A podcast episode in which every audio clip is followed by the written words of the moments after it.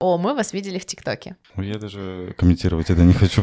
Как обмануть врача, чтобы получить больничный? Вот скажешь- скажете мне честно, я вам продлю больничный. Кому ты перешел дорогу? А, вы уверены, что- зачем это рассказывать? Ну вот мне было бы страшно идти к доктору. Оборачиваюсь, там стоит бойцовская собака, на меня смотрит. И мы так, Притом реально это была драка. вы находитесь в месте, где недовольны все. Как спастись от похмелья? Вот я просто решил попробовать, ну, попробовать. Нас пор- Я здесь главный, а вы должны мне. Что тут за кабинет такой дебилизации? Это, наверное, единственное хорошее, что я услышала. На самом деле это столько денег.